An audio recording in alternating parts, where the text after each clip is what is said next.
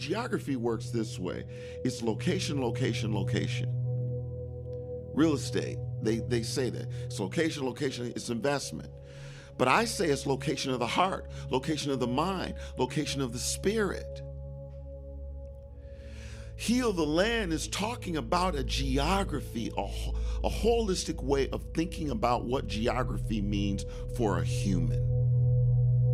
Our mind, our soul, our bodies, the other. And to do it in a way that is, it abandons selfishness. That is Dr. Stephen Michael Newby. And this is the emerging future.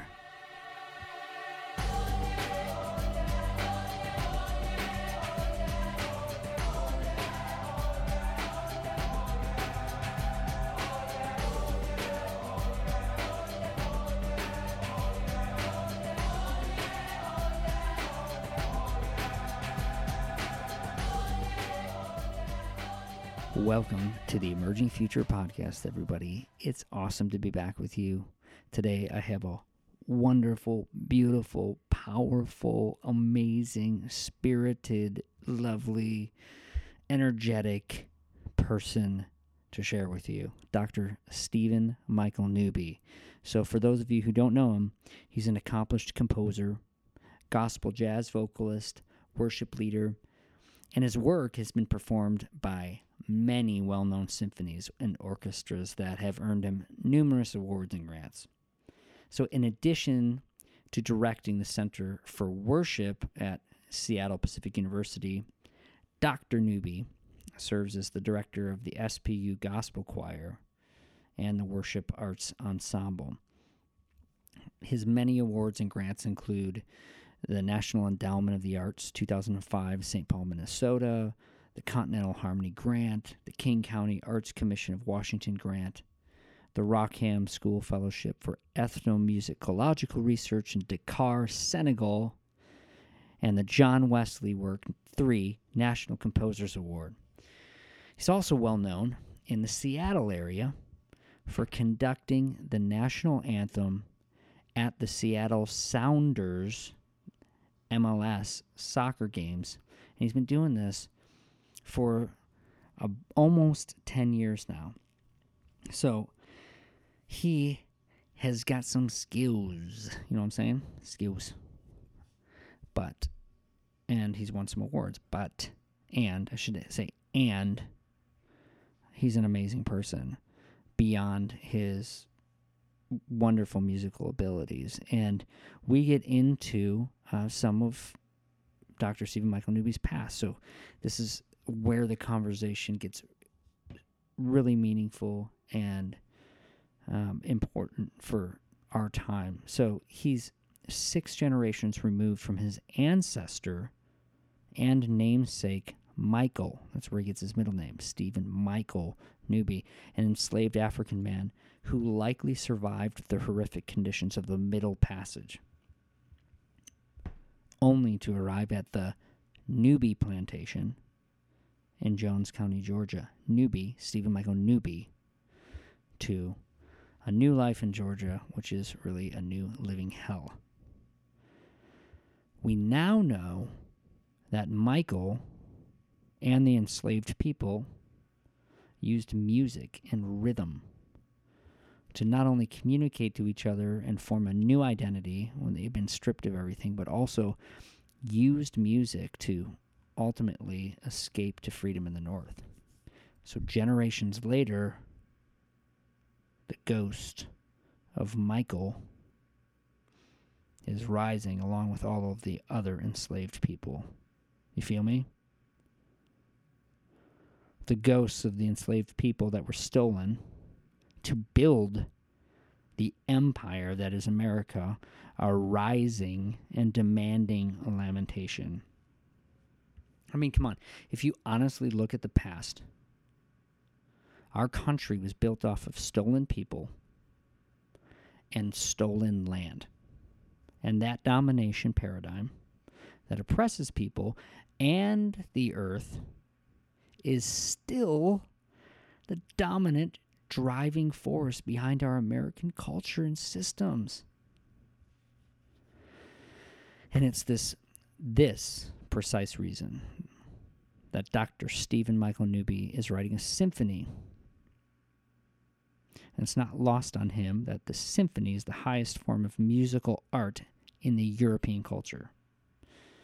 He's doing this to create the musical space that's required to enter into deep lamentation and remembering of our horrific past and abiding peace, hope, and love that is pulling us forward into the future.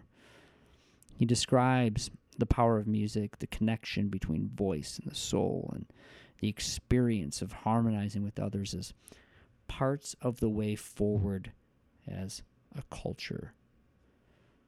And he articulates that we must lament our past in order to experience the bottomless hope that resides on the other side of examination, reconciliation, and renewal for humanity.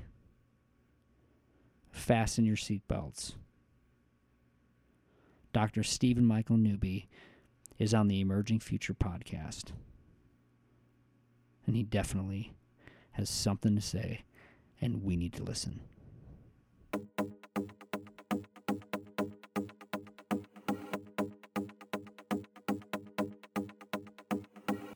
Stephen Michael Newby.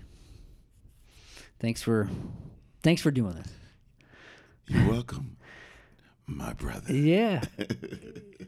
it was it was about seven months ago when we were sitting here and we were Yeah. chatting. And I knew this moment would come.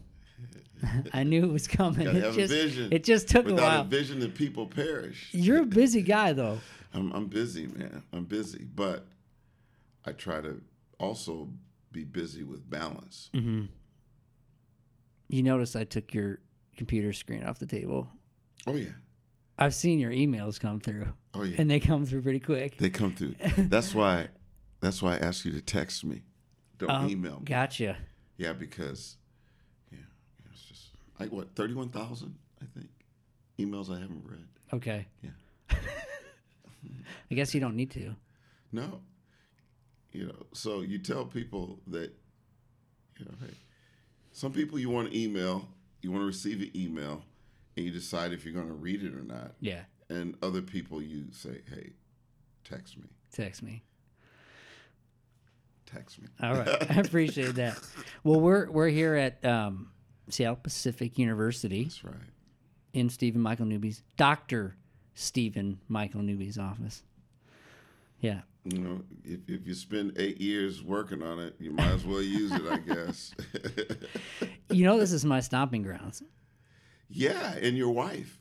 Yeah, this is where we Yeah, I met. met, yeah, I, I met your wife. Are you an alum here? Yeah, this is it, man. You know, walking onto this land, it's like I never did that though. Everybody, do the Is falcon. that, that is that what they do? No, I'm just making it up. Hey, man, it's a thing. It brings back memories though. Coming on campus. Don't pl- don't play old school music when you're here. Then you then it'll really it's really gonna mess you up. You know, You'll have your Walkman with your cassette tape, right? Totally. Then you have that. Yeah, man, I had a um, I had a motorcycle, two motorcycles. One of my crashed right up the hill. Yeah, you know the you know the cemetery back there with the with the. I'm um, just glad you didn't end up in the cemetery. I almost did. I ended up over the car like thirty feet. Yeah, Oh my god, let me turn my cell phone on. I, I remember doing wheelies right out here on my dirt bike. Yeah, I, It's crazy. yeah, I was yeah I was pretty intense in college. You know, I went to sleep at like two two a.m. and then I would get up at four thirty and go down there and and then row with the rowing team. That only lasted one year, and I was like, I can't do this. Maddening. Yeah, no, it's good to be back though. It's good. I, Yeah. I like this place. So, how long have you been involved with the university? I've been here since 2004. I started as a minister of worship and then uh, an adjunct professor in music. Then I went over to uh, University Ministries, where obviously I'm, you know, I met your wife. She was, she was well, well when I was when I was part time in 04, your wife and I, uh, Mary and I, were working together with Tammy. Yeah. So I've been here since 04. okay, so you came pretty much at the same time. That's when we moved back here from Chi- Yeah. Chicago. Yeah. That job brought us back here. Wow. Yeah. Wow. Yep. Wow. Cool. Yeah. And here we are many years later. Still here. Yeah. Digging in. Digging in. Digging in. digging in. Well, I wanted to kick this thing off. I Mm-hmm. was thinking about what we were going to talk about, and um, the question that came to mind is, "What's in a name? What's in a name?" Mm-hmm. And when we met here last June, we came in here, and you showed me Stephen Michael Newby Yeah. Yeah. Uh, Yeah. above the door. mm-hmm. and and we had a conversation about Mm-hmm. your name. And i think about just the importance of name because i think we we just forget you know why things are named certain certain ways you know like mount rainier. You know mm-hmm. rainier is actually named after Right. peter rainier in the royal an officer in the ro- royal what, what do you call it? Like the the royal navy right? Yeah Come it's not Mount Issaquah? portly portly guy. it's I- the, yeah. you know, and it its original name was Tahoma, which Oh, is that's right. That's right. right Yeah. Which was yeah after after a native. mother Yeah. of the water. Mo- mo- that's what it means. It- Mother yeah, of the the native tongue, mother. So you think about where we are, you know, at sea level, and then Mm-hmm. Mount Rainier is this humbling volcano that looms over us. The native people called it, you know, the mother. Mother of the water. of the waters and Yeah. i mean that has so much more of a um, a deeper connection Mhm. you know and it's it's rooted in place and it's and it's rooted in something bigger than ourselves and Yeah. um and i feel like our names have significance so i wanted to ask you about your name stephen michael newby hmm Well, my name, uh, the Newby name, comes from uh, Newby Plantation in the mid 1800s, out of Jones County, Georgia. And I, you know, I plan to go back there and and really investigate this and tease this out more. But there was one who was there named Michael, and he uh, had been enslaved on the plantation and I have records of that. My father put these records together that this uh, that this is my legacy, my heritage on my dad's side. But I'm the sixth generation of one who was enslaved by the name of Michael, and I deliberately uh, put on my musical scores and, and just about all of my published work that my name is Stephen Michael Newby because I'm I'm I'm riding on the shoulders of one who who took the hit, who was able to survive, uh, was able to push through the the, the tumultuous tribulations of enslavement. I don't call Michael a slave; he was enslaved. He was African, and we think he was either West African, whether Senegalese or or he's from Gambia. Uh, I'm, I'm not sure yet. We're I'm still trying to figure that out. And then uh, my name Stephen was given out of the Bible. My parents they wanted they wanted to name me that, but that's that's that's how my name that, that that's what my name means for me. Um, and and I gave my son his own first name Silas, which is out of the Bible, but it's also one of my other relatives, an uncle on like a great uncle on my father's side, but he also carries the name Michael Newby. Hmm. And I tell my son, you are the seventh generation of one who was enslaved by the name of Michael. Hmm. Yeah, and it it it reminds me how to keep my head up, how to hold on to hope. It also is is a signpost to okay, things are not always clean everywhere, and and what are we going to do with that? Uh, so that's that's that's what it means for me, and and I'm really planning on digging and doing some research uh, on it, and I plan to write write a piece. I plan to write a piece of music based on uh, my ancestors dealing with the enslavement in Jones County, Georgia. Mm-hmm. I want to go right back to the plantation. I want to go there and feel feel the land, and I want to I want to engage in investigation. My my father was doing this kind of work about three years before he passed, and so now I feel like, uh, you know what, I really kind of want to pick this up. Mm-hmm. But I do want to write. Uh, I want to write a piece, um, another symphony. I've I've written one symphony already. Uh, this is back in 1994. uh, What was that symphony, symphony, called? Symphony. It's just called Symphony, mm-hmm. and it's a piece dedicated to Dr. Martin Luther King Jr. It was my dissertation at the University of Michigan. It won Dissertation of the Year wow. at the time, and it's for choir and orchestra. And so now I think about 25, almost 25 years later, you know, I'm, I think I'm ready to write another symphony.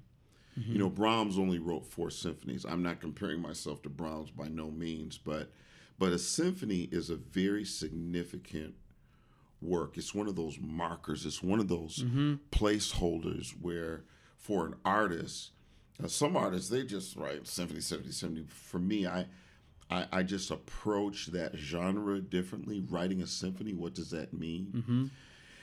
And so I feel like I've got something else in me and you know tying it with with my name and mm-hmm. with my heritage and with my people so i want to write a symphony tell me more about what symphony means to you and how it compares to um, different genres of music in the western european tradition the symphony is considered one of the one of the highest appreciated musical ensembles mm-hmm. in the western european tradition William Grant Still wrote the Afro American Symphony about 1932, 1933. Mm-hmm. And it was the first time where an African American male used a Western European symphonic form that we know of right now, mm-hmm. and that it was archived and it was actually performed and recognized in America as the first symphony by an African American male composer. Mm. Now that's what we know right now. Okay. And so I want to connect with that kind of tradition as well. So it's not only European tradition I'm connecting yep. with, but I'm also connecting with another African American male composer in William Grant Still. Hmm. He wrote the Afro American Symphony, and inside that symphony, he had what we call are these cultural codes, nuances of black life Ooh. that are embedded into this symphony. So you know that that you know you hear these European in- instruments, and all of a sudden you're hearing a tenor tenor banjo, hmm.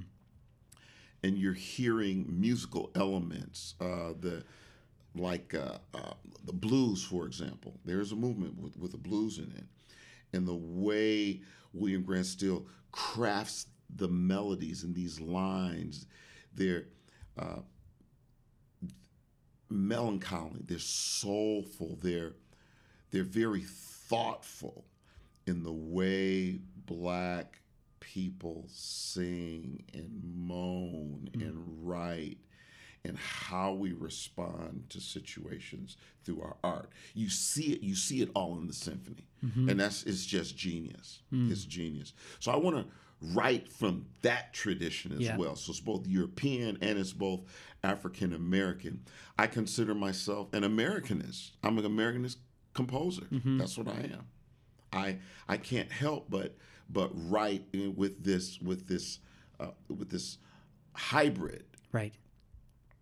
A little bit of this, a little bit of that. Mm-hmm. Gospel, jazz, Western European. Miles, you're going to hear Miles Davis, mm. Stravinsky, Debussy, uh, Saint-Saëns. You're going to hear uh, Duke Ellington in my music. You're going to hear William Grant Still, Mm-hmm. Andraé Crouch, you know, you're gonna hear you're gonna hear a little bit of Chance the Rapper. You're gonna hear my nice. oh yeah, you're gonna you, you're gonna hear yeah. stuff that I listen to, stuff Right. we listen to, we take in. Mhm. That's what I think you're gonna hear in this in this upcoming symphony. That's interesting because we all hear and appreciate certain types of music. Like, well, I mean, I want to talk to you about music in general too, and the universality of it. I mean, universality of it. Um, but we, when we create music, it's re- it's a response to something that we we've already known or heard, and it comes out. So, I mean, do you have anything to say about that? In my faith tradition, we are created in the image of God. And all humanity is created in the image of God.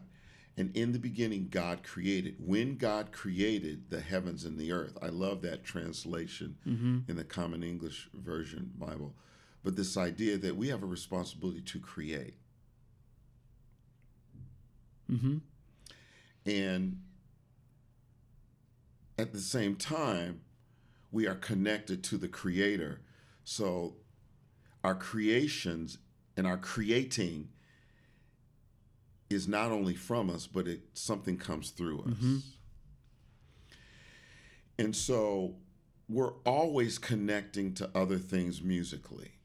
There maybe maybe there's new music with this idea that uh, there are moments when the when the music of old is recaptured and brought to life again, and it's new. But in my faith tradition, ain't nothing new under the sun. you know what I'm saying? You know, it's like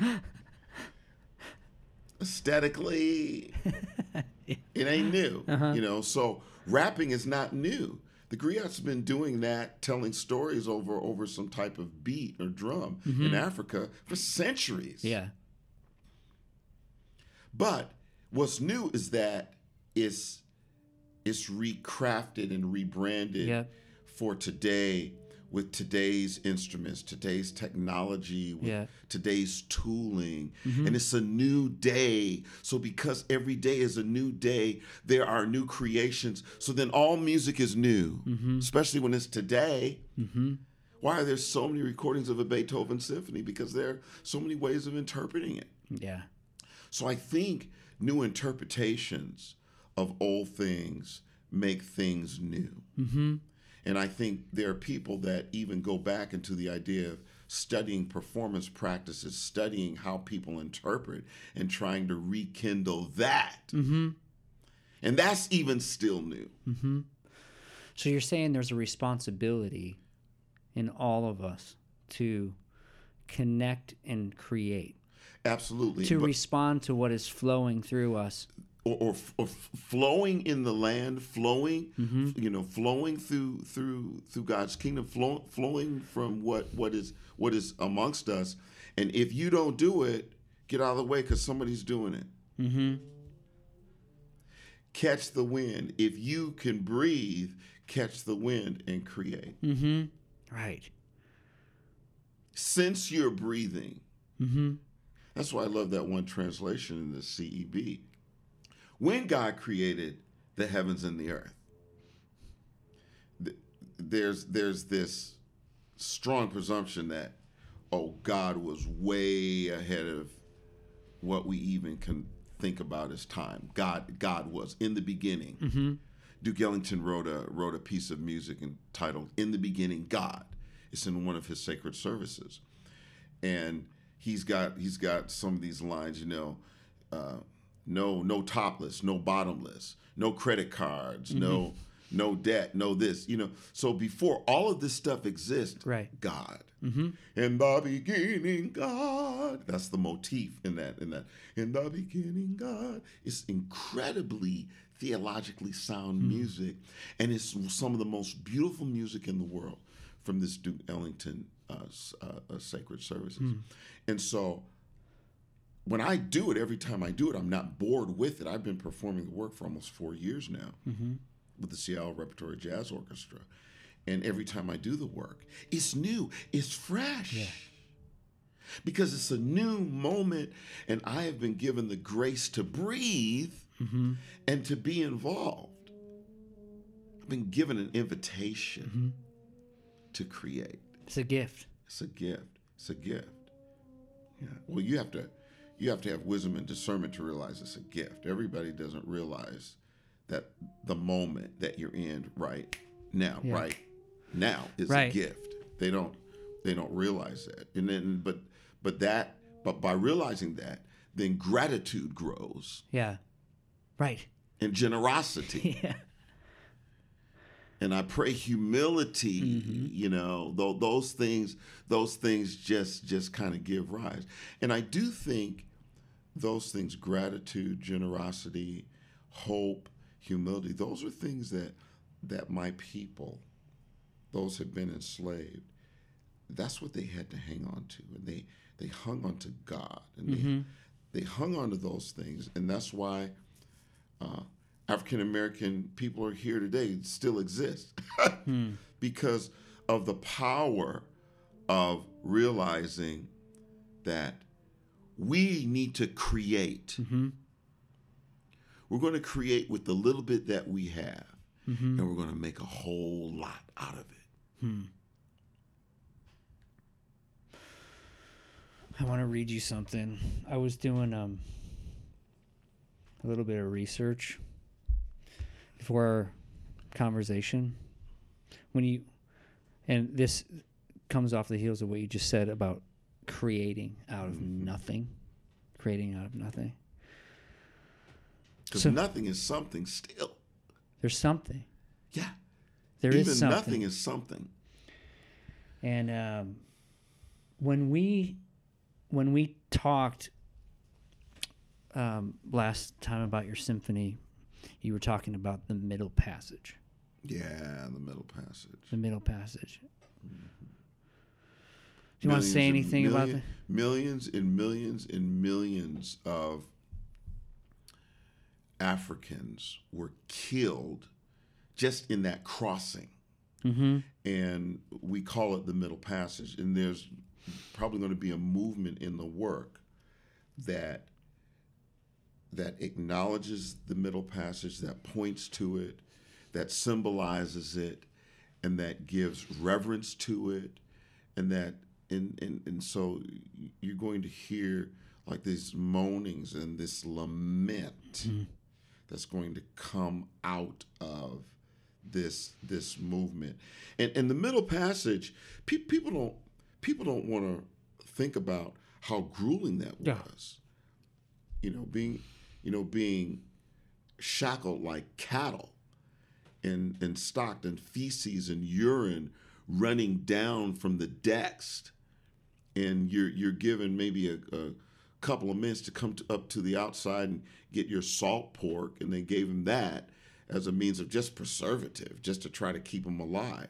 And the ones that were ill and diseased they just toss them overboard. Uh, it, it it was it was a genocide for for economic gain for Yeah. for for you know there's black labor and white wealth and the country was rich off of the middle passage became rich off The of the country. Th- this country was founded on stolen people and stolen land. yeah That's that's the yeah story. yeah it it uh and and i don't think our nation has lamented from that and so a movement in the symphony will deal with this like lament Mm-hmm. this this crying out uh, and then the movement is going to be about hope because hope changes everything. Right. but but back to the middle passage it was just as bad as the holocaust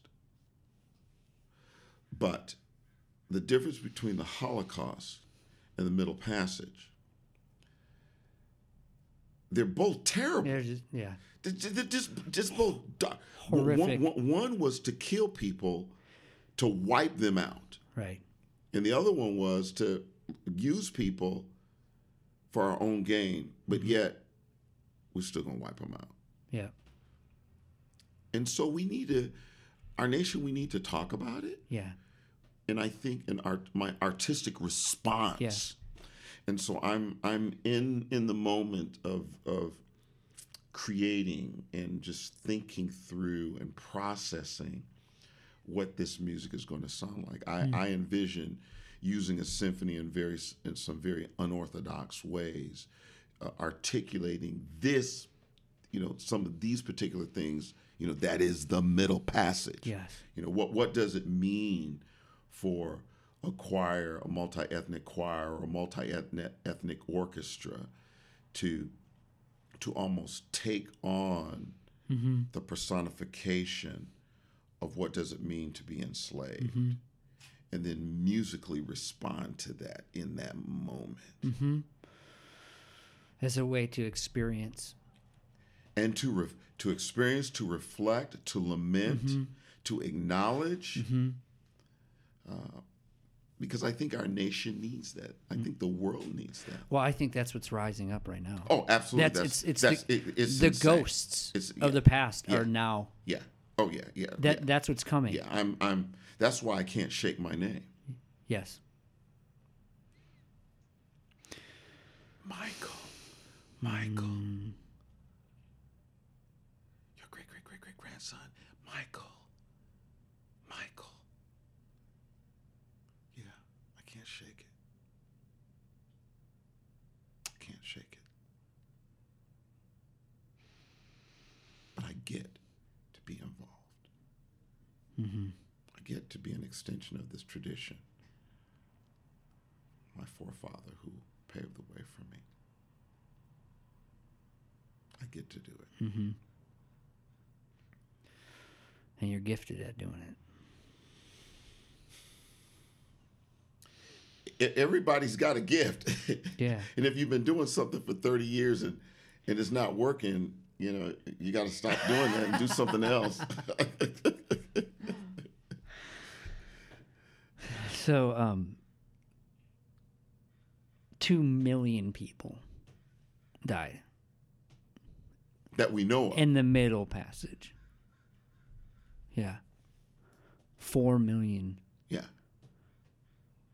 Uh, ni- nine and a half to twelve million enslaved people arrived in the New World. Mm-hmm, mm-hmm, mm-hmm. New hell. Yeah. It's new hell for them. It was it you know, God God says in my faith tradition, God's going to create a new heaven and a new earth. And they arrived into the new world, but it was a new form of hell. And what what's amazing is that it was the music that the people created mm-hmm. from their history, from their from their aesthetics, from their conscious, from mm-hmm. their spirituality, that helped uh, recraft a new tooling to escape north. Mm-hmm. Because we know that spirituals were not only theological and biblical pieces, but they were political and social justice pieces about giving codes and clues and cues to to the underground railroad. We know that. We know that. And so I have this sense that in this symphony, if it could somehow uh, espouse that that aesthetic of what the spirituals have done, that it can take us heavenward. It can help us. It can help mm-hmm. humanity. Mm-hmm. So a the, spiritual symphony. the spiritual symphony. A spiritual. Absolutely. So this is uh, about the Middle Passage, and mm-hmm. and it's um, it's talking about identity and communication between the enslaved people on the ship as they were chained to one another. And it says, in order to interact with each other on the voyage, the enslaved people created a communication system mm-hmm. unbeknownst to Europeans. Mm-hmm. They would construct choruses mm-hmm. on the passages using their voices, bodies, Yeah, they would sing. and ships themselves. Yeah. The hollow design of the ships allowed the enslaved people to use them as percussive instruments and to amplify their songs. So, this combination of instruments was both a way for the enslaved people to communicate as well as create a new identity since Europeans attempted to strip them of that. And although most of the enslaved people were from various regions around Africa, their situation allowed them to come together and create a new culture and identity aboard the ships with a common language and method of communication. Mm-hmm. Rich. Then when they got to the land, some of them created drums, and then they would play these drums. They would signal things. So a drum will be played over here, and all of a sudden, over this plantation over here, maybe maybe someone be, ran away, or this plantation over here where uh, a home, you know, a garage or a shed was on was on fire Yeah. or uh, and so when they realized they were communicating or what we call rapping on these drums, they took the drums away from them. Ah. And then the those enslaved begin to put the rhythm, uh, the very complex rhythm, into the text, into the melismatic lines, and and those were other codes that that were used to to communicate. Yeah, it's amazing. Yeah. Heartbreaking.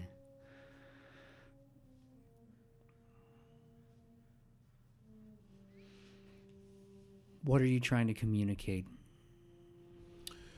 What I what I'm trying to communicate, particularly in this project coming up, you know, the, the symphony, uh, I want to communicate. Let's examine our history. Let's tease out our narratives. Let's come to ourselves together at the table, at a table. And what does it take for reconciliation, resolution, reparations, resolve? What does it take for renewal? Mm-hmm. Uh, and I think art has a way of bringing people to the table. I'm trying to create an opportunity through a resource so that people can just be and examine examine the narrative. Why are we at the place where we are as as a people in this nation? Yeah. Very divided. Mm-hmm. In my faith tradition, there's a psalm. It says Psalm 103 Behold, how good it is for sisters and brothers to dwell together in unity. It says, Behold, as if like, uh, behold, that's that's really rare, but check this out. Uh-huh. And and I think we know that it's going to take a miracle. But I think art in itself is miraculous. Not for its own means, but art that lifts up, uh, in my faith tradition, the, the, the kingdom of God and, and bringing heaven to earth, Yeah. making things right. Uh, I think through through art, we we all of a sudden become the same. We become one in family. We choose to adopt each other we commit to each other. We have a covenant with each other. I think art has a way of really shaping this idea of what of what is family, what is community, and and I I'm hoping that uh, the symphony, and that's why I want to write it for my first symphony was with choir and orchestra, Okay. and my second symphony will be a choir and orchestra. Okay. Uh, usually, the symphony is an instrumental work, but I like this idea of bringing the voice together with with these instruments and and speaking and shouting out Yes. uh, uh, hope, love, grace, and peace, and also crying, lamenting. This some of these movements will be just dark and just lament. Mm-hmm. Dark. You're gonna bring the full circle. Yeah. You can't appreciate the light until you've really paid attention to the dark. Mm-hmm.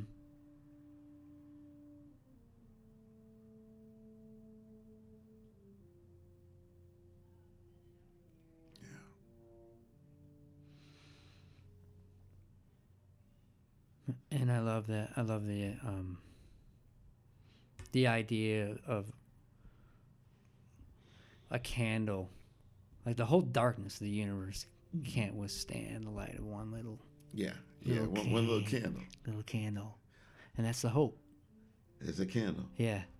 No, I'm not going to let the the darkness blow it out. mm-hmm.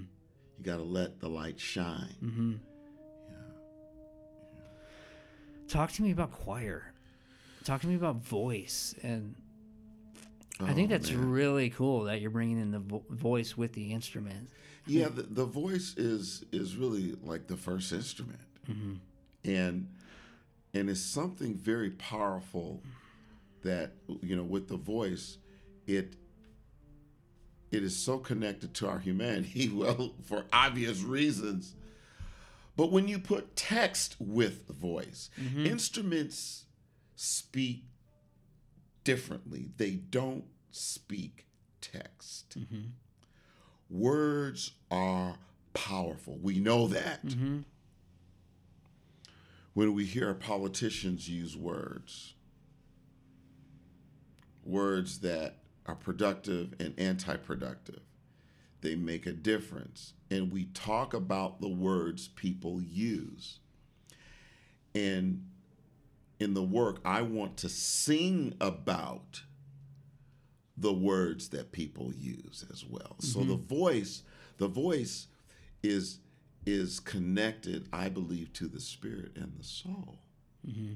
Even in my faith tradition, from the mouth confession is made unto salvation. And I think that singing ushers in salvation for us in a different kind of way because it is deeply and purely connected to our spirit and our soul. Yeah. There's there's speaking and then there's singing. hmm Yeah, well, and it's it's interesting because they're both using words, but singing has Sing- has a different dimension to it. Yeah, singing singing explores the various frequencies where you have someone that's monotone. Hello, how are you doing? I hope you're doing all right. Everything's good. see you. See you later. That sounds There- like everybody. there, there, there's there's there's no really depth Yeah. or weight, and the flexion is is monotone. But when you're singing, you are expanding Hmm. the idea of what you're saying Hmm. Through all these different frequencies, and it's going through a lot. It's going to larger spaces. Mm-hmm.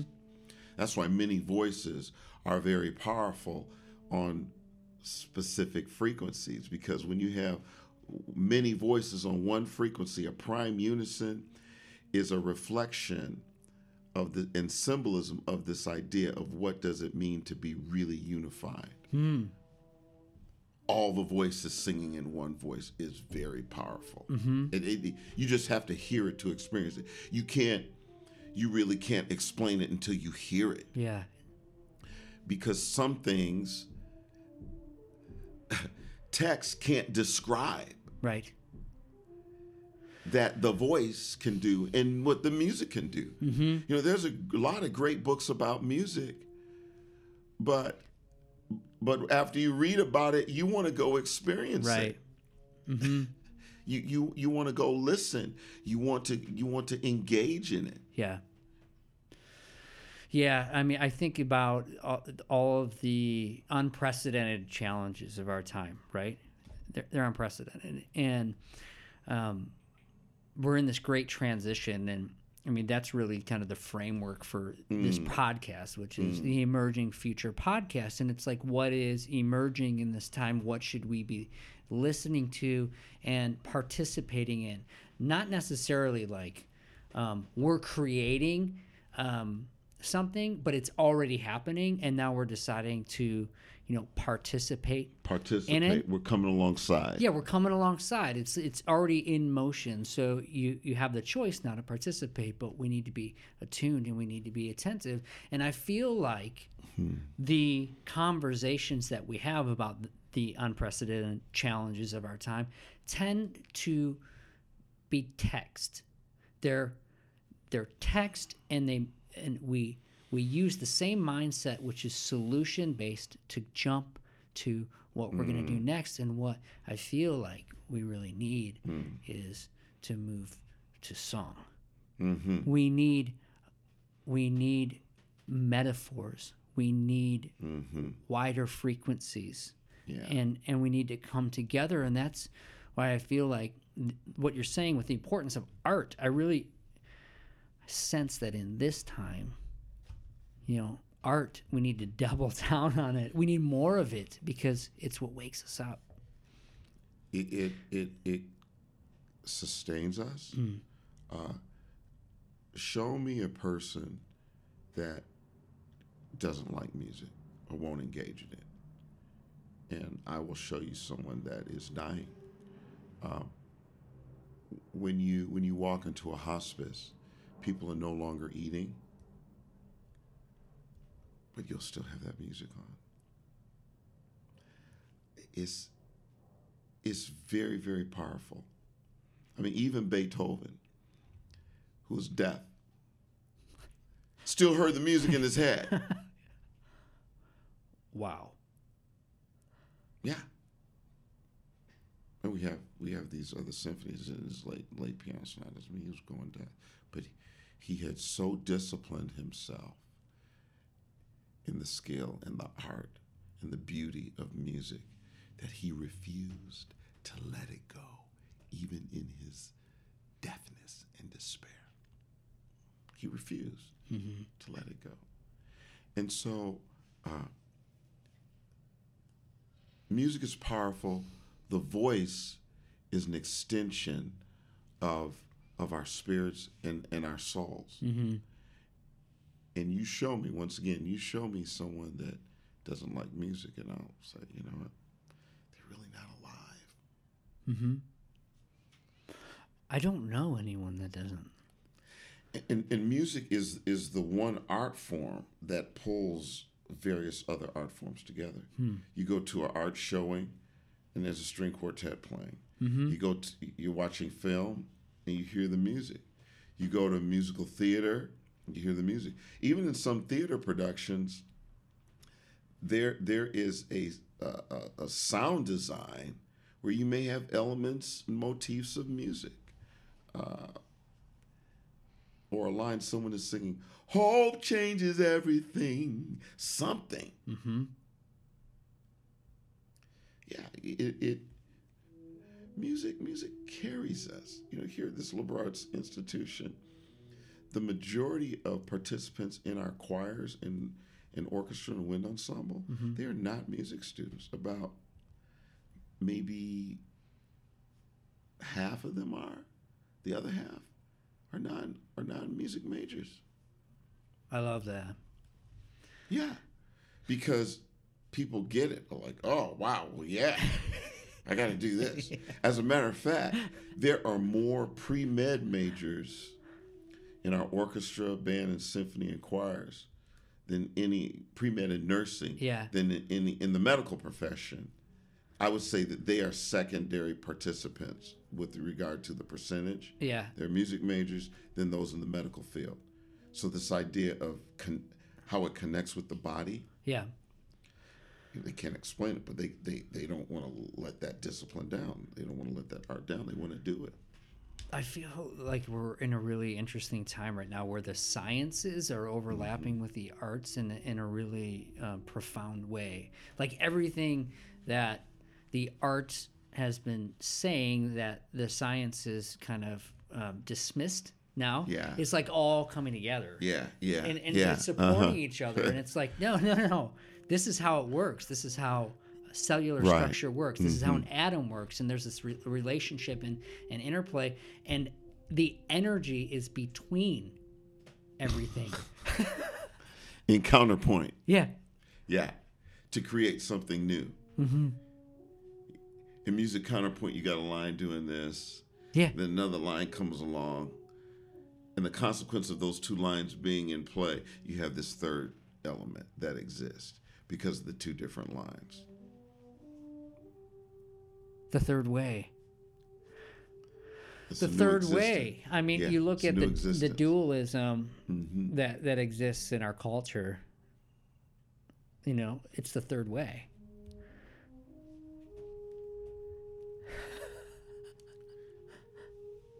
yeah, the third way.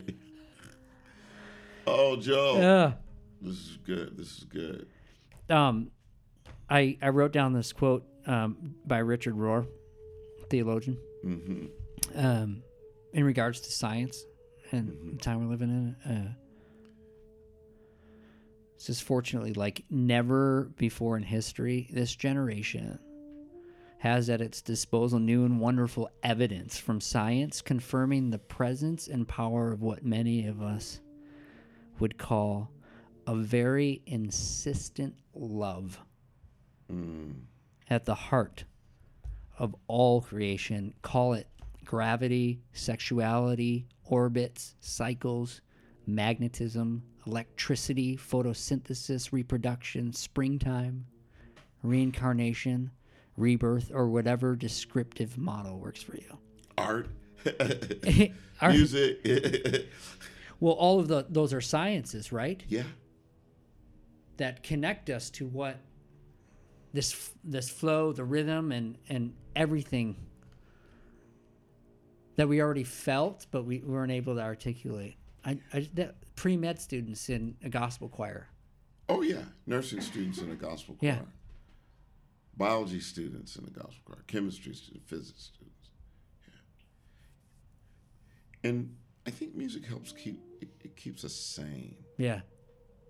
Oh, I get ill if I don't listen to music. And what's irritable? Like what? What? And then, you know, pull out the guitar, or the piano, or just throw on the headphones, and, and all of a sudden, oh, I'm when I'm not creating, I get antsy. Mm-hmm. And I'm very blessed. I'm very fortunate to be a music professor because when I come to work here, I don't I don't feel as if I'm working. I mean, I know I'm working, uh, but I am so energized with the environment to be able to do art, practice art, talk about art, teach art, think about art theologically, mm-hmm. uh, spiritually, biblically. I'm I'm I'm very I'm very blessed that I have a job where I can actually do that, Mm-hmm. and I've got freedom with it and liberty with it. I don't take that for granted. Mm-hmm. Yeah, so I'm I'm I'm hugely appreciative of it. And and I do think that I also have a responsibility with it. Mm-hmm. A friend of mine used to say, responsibility is the ability to respond. So what does it mean for me to create? What is at stake when I don't create? Uh, that affects my teaching. It affects my very being when I'm not creating. Mm-hmm. And I think, you know, back to the idea of voice and, and the science, the physiology of it, everybody's got a voice. Bring it and use it. Uh, you know, what is pretty? What is pretty voice? What does that mean? Mm-hmm. What is pleasant? Well, everything in life isn't pleasant. So, but you, everyone's voice is critical. Mm-hmm. because you're alive, you're with us, and we need to engage with one another. I wish politicians thought that way. Right. Poets can teach politicians a whole lot if they think about it. I heard uh, David Whyte, the poet, speak in October. Hmm. I had never heard him speak his poetry. Hmm. And he spoke for probably 10 minutes, read or recited some poems. And I welled up at least three times. Mm. Mm. I could not resist. See, poetry has has rhythm to it. Mm-hmm. has cadence, has phrases and gestures. That that of course music uses those those uh, sources, resource toolings as well. Uh, but poetry is powerful, and that's and that's where the spoken word comes Right. into. And rap is just so powerful. The hip hop generation, they get it. Uh, it can it can transform a people. There's life and death in the power of the tongue.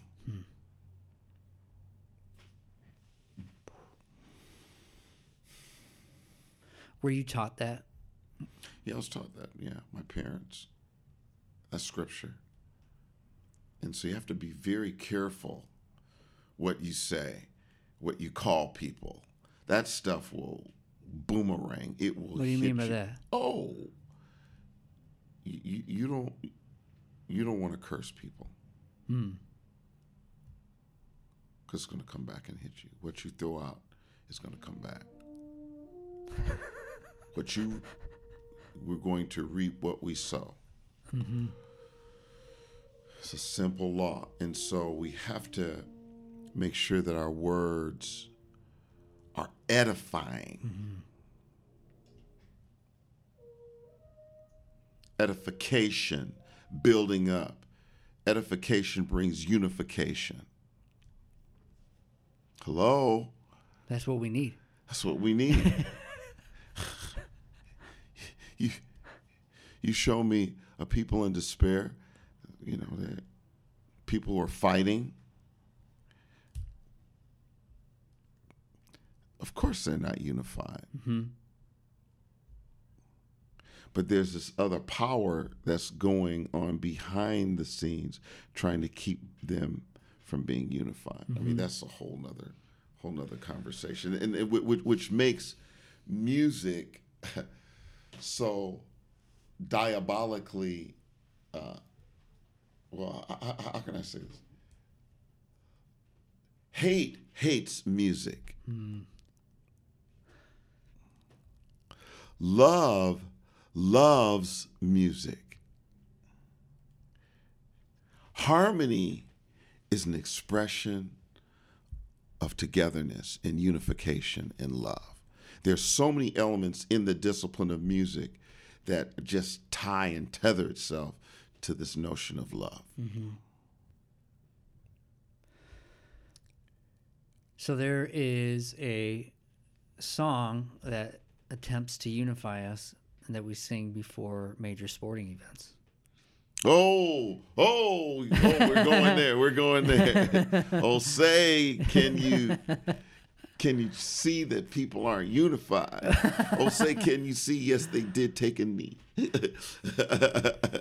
yeah, yeah, yeah. Controversial, yeah. in, Controversial. in, yeah, yeah. in this time. Um, Yet we still do it. Mm-hmm.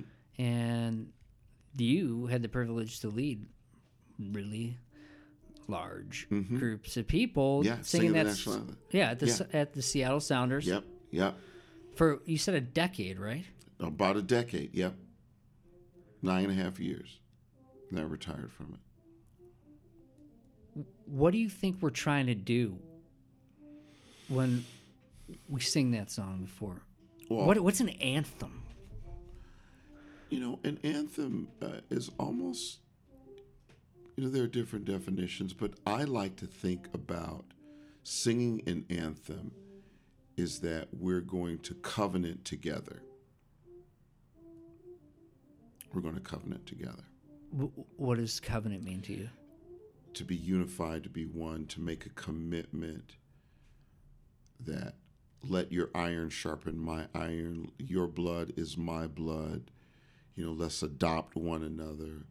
We we we, are unified. We're one. Mm-hmm. And to sing it in unison or to sing it in harmony, uh, it instantiates this idea of covenant mm-hmm. you know, coming together as one. Mm-hmm. I mean, that's why, you know, after a couple gets married and they consummate the marriage, they're coming together as one. It's it's an act. It's a privilege. It's a gift. We get to sing an anthem. Mm-hmm. We get to sing it freely. And for those who, who have chosen to be in a position of whether you call it leadership or authority or having influence, to take that moment and say, I'm going to be here, or I'm not, but I'm going to be here because my presence in my existence in the presence of any kind of rendition of anthem means that I'm automatically in covenant. Mm-hmm. But I'm going to say something during this covenant, dur- during this, while this is going on, that I'm hurting or something's going on, and I want you to pay attention to this. It's just like a good marriage. You know, we're committed to the paper. But there's something going on in this marriage that you need to pay attention to. We're in this marriage together. And I think people have misconstrued this idea of what an anthem is, what it does. Uh, if you have the ears to hear, if you are in the presence of an anthem, you are involved. And if this is your country and this is your nation, you're involved. So I think, you know, people want to argue, well, if they're not singing, or if they're not standing up, or if they're not putting their hand over their heart, they're taking a knee, they're disrespecting the anthem. Let me tell you what, you can disrespect anything when you have a mindset. You can sing the anthem and have your hand on your heart, and you can be a total jerk. You're singing a lie. But the truth in the matter, it's not what you sing, it's how you live your life. Let your life be your anthem. Our national anthem, we commit to it, and there's some there's some tough stuff when we come together. Mm-hmm. But every family's got a tough stuff. You should you tell me a family that's not dealing with tough stuff, mm-hmm. and I'll tell you that family's dead. No music in that Yeah, yeah, no music bad. So, so I think the I think the whole anthem, you know, deciding we're going to protest or getting getting angry at people who are using that platform to do. I think that's I think that that's not really getting at the real issue. Mm-hmm. The real issue is I think we have a freedom to articulate. See, that's the beauty of our country. We have the freedom mm-hmm. we get to we get to be free especially when a good portion of our population about 100, 100 over 150 years ago were enslaved. So we get to to practice a different kind of liberation that i'm going to be in covenant with you yet i can still say i'm hurting. Uh, you know people are in marriages and they get divorced. No longer in covenant.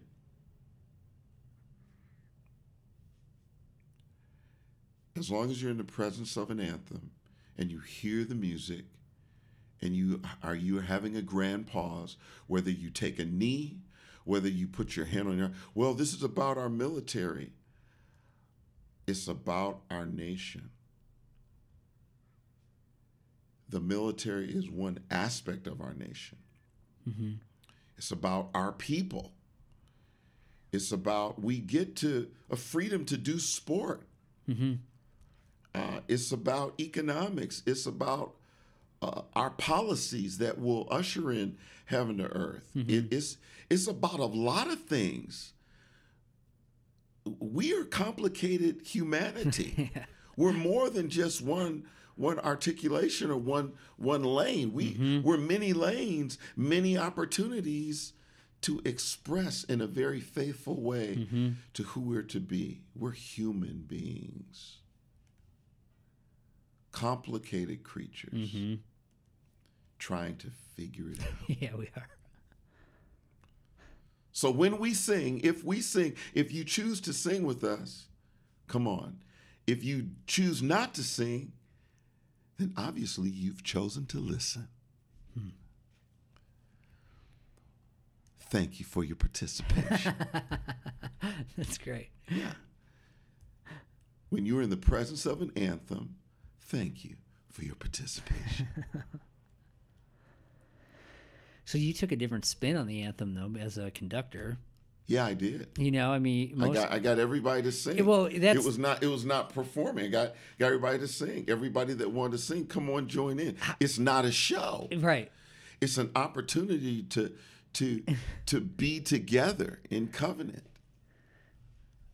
How did that come to be? Like, getting people to sing is not an easy thing. So I'm curious. No, no, it is. I mean, well, yeah. well, well, when the Sounders approached me, I said, "Are you sure you want to do this?" Uh, Ryan Mattier, he he said, "You know, I've been studying soccer teams over in Europe and Mm-hmm. and thinking about you know what really works, and you know, it's like we need to get everyone to sing, but it's going to take a minute." I said, "Yeah, it's going to take a minute. It's going to take more than a minute. It's going to take take about a season and a half." And so we just kept pressing this idea that the anthem uh, is not is not performance for us, perhaps. It's not a singular performance, but it is a unified presentation. Uh, and however you choose to participate, here's one uh, version: sing with us Yeah. sing with me. So I tried to write an arrangement that was in a good key, Yeah. so that people of, of various voice types could could at least sing the melody, the full range of the melody, and that's another reason why it was so popular. Another thing that for the for the novice, for the person that who just just doesn't sing but afraid to sing because there are people that are afraid to sing out loud. They'll sing their hearts out in the shower but in a big public place they won't do it. So so you give them this track with other voices kind of singing underneath so Yeah. they feel comfortable to join in. And you create the phrasing. You put it in a particular meter. You put it in a particular tempo. And you create the f- easy phrasing so there will be like these natural lines for breath for breathing. Got it. And so I took into consideration all of those elements and some other things that you know I kind of like my my my confident, you know, my tricks as a composer that that I did in order to like oh you know how it's orchestrated and what I used to do to to to invite people to join us. But the thing, I think, more than anything else that created this this uh, this culture of singing with the Seattle Sounders was consistency. Keep doing it over and over Yeah, again. I think I think the discipline. yeah. I was pretty militaristic with it Mm-hmm. in that I just showed up, man. I was a trooper. I showed up. I I I also felt like it was my responsibility to respect my country, Mm-hmm.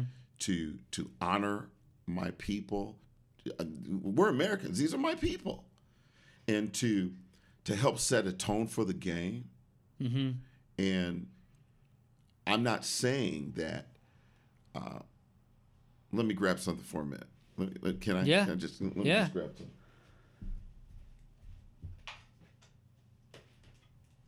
I'm not saying that this ring, this championship ring, Sounders championship ring, is a consequence of my singing. No. But I have this ring because I was a part of the team. That's pretty freaking cool. Let me see that thing. and and and th- this this is uh, this is a replica. They only gave out so many replicas, and that that's the championship ring, based on the last season that I sang with them, and and I felt like it it was a real privilege mm-hmm. to be able to to serve, and I said. I paid my dues with the Sounders. I supported. I served. I got to serve. yeah. I got to help lead thousands and thousands of people into singing. And we're all winners. That's really cool.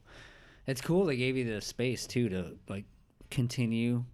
Oh my To- goodness. you know- yeah. It, I mean, it was a credible platform. But but I never I never used it really like for my personal gain. You know, I mm-hmm. didn't get an agent and say, hey, you know, let's go on tour, hire me as, you know, you know, The- the national anthem l- guy? Yeah, the anthem guy, and then I'm going playing clubs. I, I never, I never did Yeah. that. I felt like it was my discipline and my duty to do that, Yeah. and I would not abuse that platform for for selfish gain. Mm-hmm. I mean, as an artist, man, I was tempted to like, oh, let me let me see where I can take this, and Mm-hmm. no, that's not what that was supposed to be about. Mm-hmm. And so I left with a clear conscience. Are you are you I not said- doing it anymore? Uh, no, I've retired from Okay. it, but I may come on as a guest every now and then. Yeah. yeah. But I, Was it but- pretty busy doing it every week? And, Oh, it was a commitment. Yeah. it was a commitment for nine years showing up. I was you gotta I was I was there longer than Fredy Montero. You realize wow. And you and you had to do like rehearsals and like prep. sound checks, getting through that's what I mean, security. sound Oh check, yeah. yeah, yeah. Because you're going to be on national television. You don't want to mess the anthem up. If there's one song you don't want to mess up, Don't mess that one up. don't mess up the United States national anthem. and I would get up there, and I, every time I got up there, I said, "Oh my goodness, Lord, please help me." I prayed, said, "Lord, please do not let me embarrass you, this crowd, or me. Help me." Hand it over.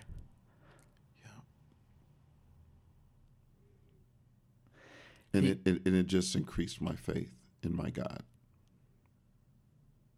And- I, I always felt like I met God at that point. Again, over and over. There's something about a performance like that where the the moment comes. Yeah, you're The building up moment The- in 90 seconds. arrives. Yeah, and you don't want to mess that up. no. you got You- you- one You got, responsibility. you got one responsibility. We brought you in. You got one responsibility. Here you go. Yeah. Don't mess it yeah, up. don't mess it up because we're watching. Everybody's watching. I would get I would get uh, communications from from people all across the all across the nation, especially Mm-hmm. people that will watch a game in another city. I remember I got an email from from an Episcopalian female pastor Mm-hmm. that emailed me and thanked me for leading the anthem so that everyone was singing and it didn't feel like a performance. Mm-hmm. And it, and it brought to her mind this sense of unity. hmm. See, That's the magic. uh, it's yeah. What what's what's the end result? What does it mean for us to be humans that are unified? hmm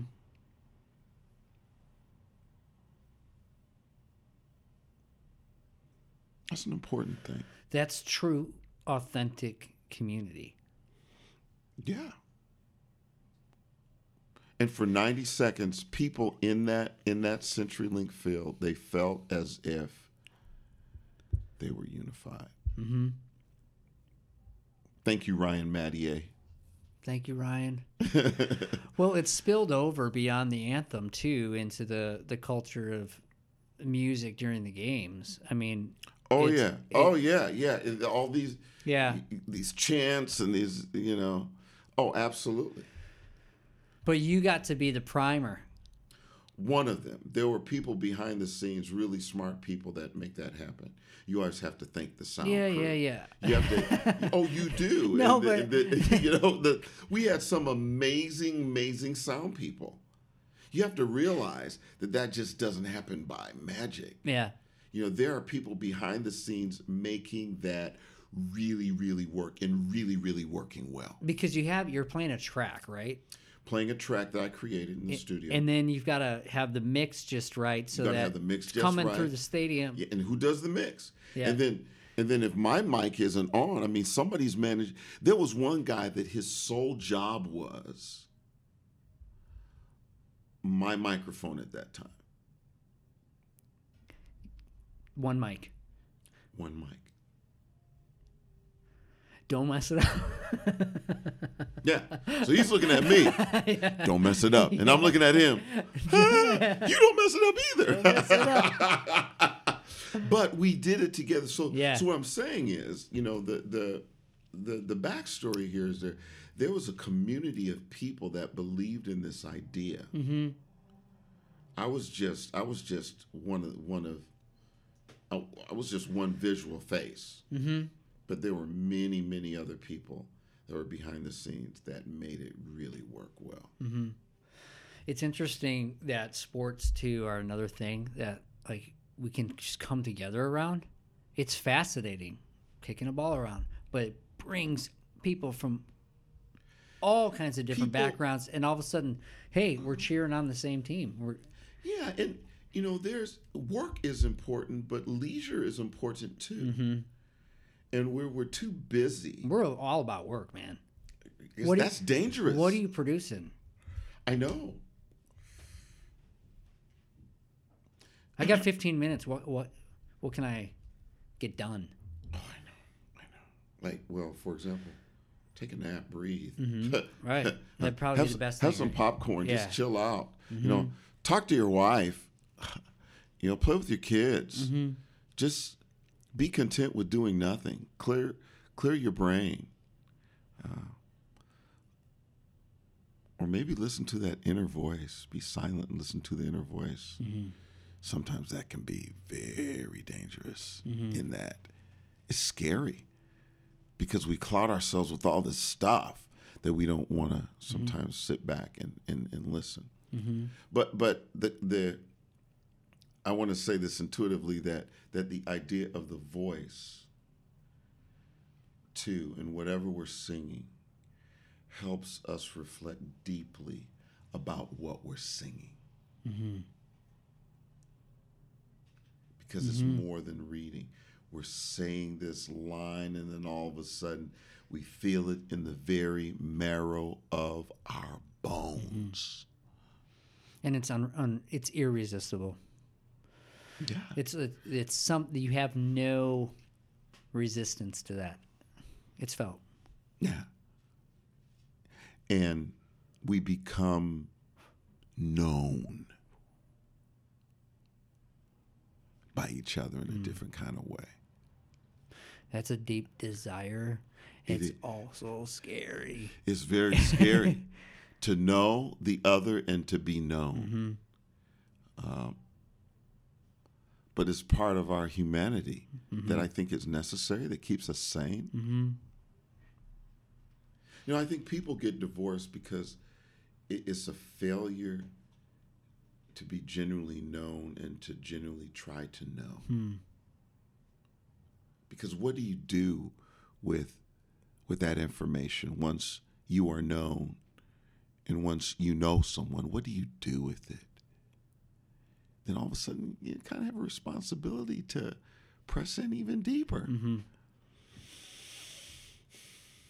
Singing gives us an opportunity to know one another in a, another kind of way. I thought I heard something click. Well, I know you got to be somewhere soon. I thought- Um, no, I'm looking at the camera. Oh. I realized I'm saying the camera. you got to. Yeah. For everybody listening, we are actually recording this on video as well. We've got Jeff Noctigal in the room with us. What's up, Jeff, Jeff? see? Great, I'm not talking, I'm listening. I'm being part of it. Yeah, yeah. I'm listening. Yeah, yeah, participating. yeah, yeah, yeah. This will be cool. It'll be cool to see. Um, to see this. This- You're experimenting with us, so thank you for doing it. Oh, There's one thing, there's one phrase that I'd like you to reflect on, provide some reflection on for us. Um, and you said this to me, and it stuck with me. What what does heal the land mean to you? Well, there's an assumption that it needs healing, first and foremost. The second thing is that we are part of the land. We we're creatures. Uh, it's asking for a holistic way of being whole. Holistically whole, W H O L E, holistic, O A H O L I, you know, holistically. And it means from your mind, your soul, your spirit. Uh, it means that we, we let's stop lying. Let's be real. Let's call out our jealousies. Let's call out our fears. Let's let's call out our mistrust. Let's call out even some of our hatred. Let's call out our our malice of self-centeredness. Mm-hmm. And think about the other. Heal our land. Heal the land.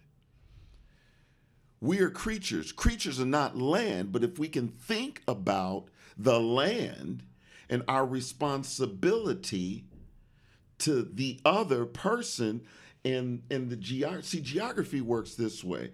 It's location location location. Real estate they they say that. It's location Right. location it's investment. But i say it's location of the heart mm-hmm. location of the mind location of the spirit. Heal the land is talking about a geography a, a holistic way of thinking about what geography means for a human our mind, our soul, our bodies, the other. And to do it in a way that is, it abandons selfishness. Hmm.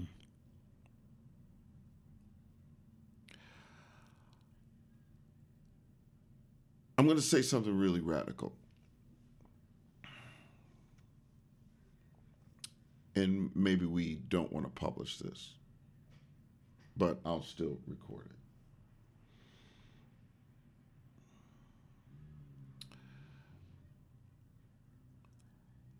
I think we need to make the earth great again.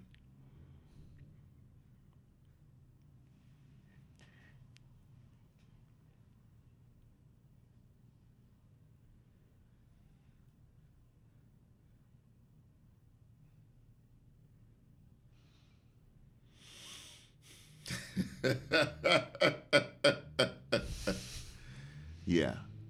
We have a responsibility to steward. To heal the land. We have a responsibility to heal the land. Let's make the earth great again.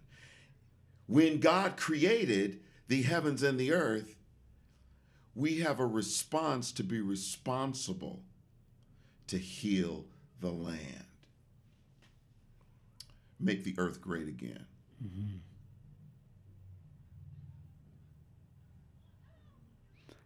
I like it. I like it too.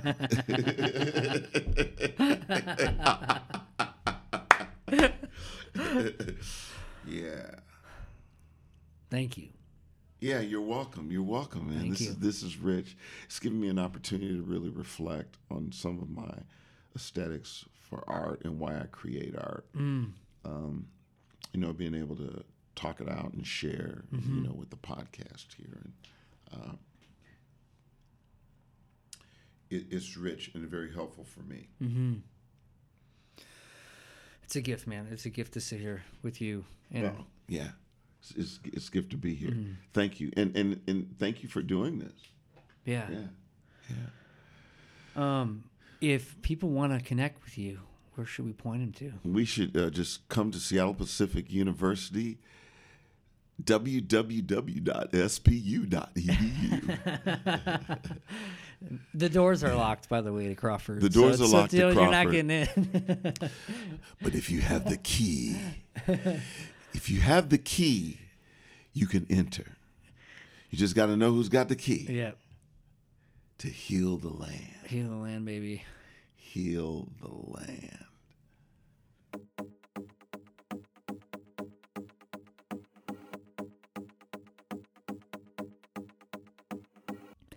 I told you Stephen had something to say. Wasn't that great? I love Stephen. So, what I didn't tell you is that Stephen and I share this love for music, and uh, we share a love for choir as well. And I recently started a choir called Crowdsource Choir. And Stephen was one of the people that advised me um, when I was thinking of this concept and trying to figure out, you know, what to do with this thing. And um, I'll just give you the description of the choir. So, Crowdsource Choir is reinventing choir for the 21st century. So, no tryouts, singing popular songs only, without historical baggage, no religious requirements, meeting in public venues, not churches, and recovering singing as an ancient communal art form that helps us participate, no performer spectator divide, in a magnificent whole. No divas, only all of us. Crowdsource Choir is reinventing the choir for the 21st century without historical baggage and recovering singing as an ancient communal art form that helps us participate in a magnificent whole. And we had our first one on Thursday at the Hillman City Collaboratory, which is a neighborhood in Seattle. And over 40 people showed up. Over 40 people showed up to sing. I didn't know most of these people, and it was amazing. We actually came together on an evening, learned some songs, learned different parts, and sang together and made a joyful noise. you feel me? So if you're in Seattle and you want to come hang out and sing, hang out with me, sing with strangers. I mean, who doesn't want to sing with strangers? Um, Crowdsource choirs every Thursday, first Thursday of the month. So the next one's going to be March 1st, 2018. And the information is currently on Facebook. So facebook.com slash crowdsource choir. So I wanted to share that with you because we all have the opportunity to participate in a magnificent whole. We all have a voice, and we all need to practice using our voice. And when we practice using our voice in the company of others, it gives us a sense of community. You know, we get beyond ourselves, we get beyond our own individual selves because we have a culture of individuality and it really is kind of at the heart of what's causing a lot of our problems. We're not here for ourselves.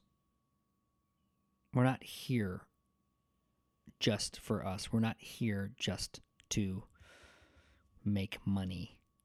We're not here to manipulate the system in our favor. We're here to collaborate. We're here to participate in something greater than ourselves. And when we do that, the world becomes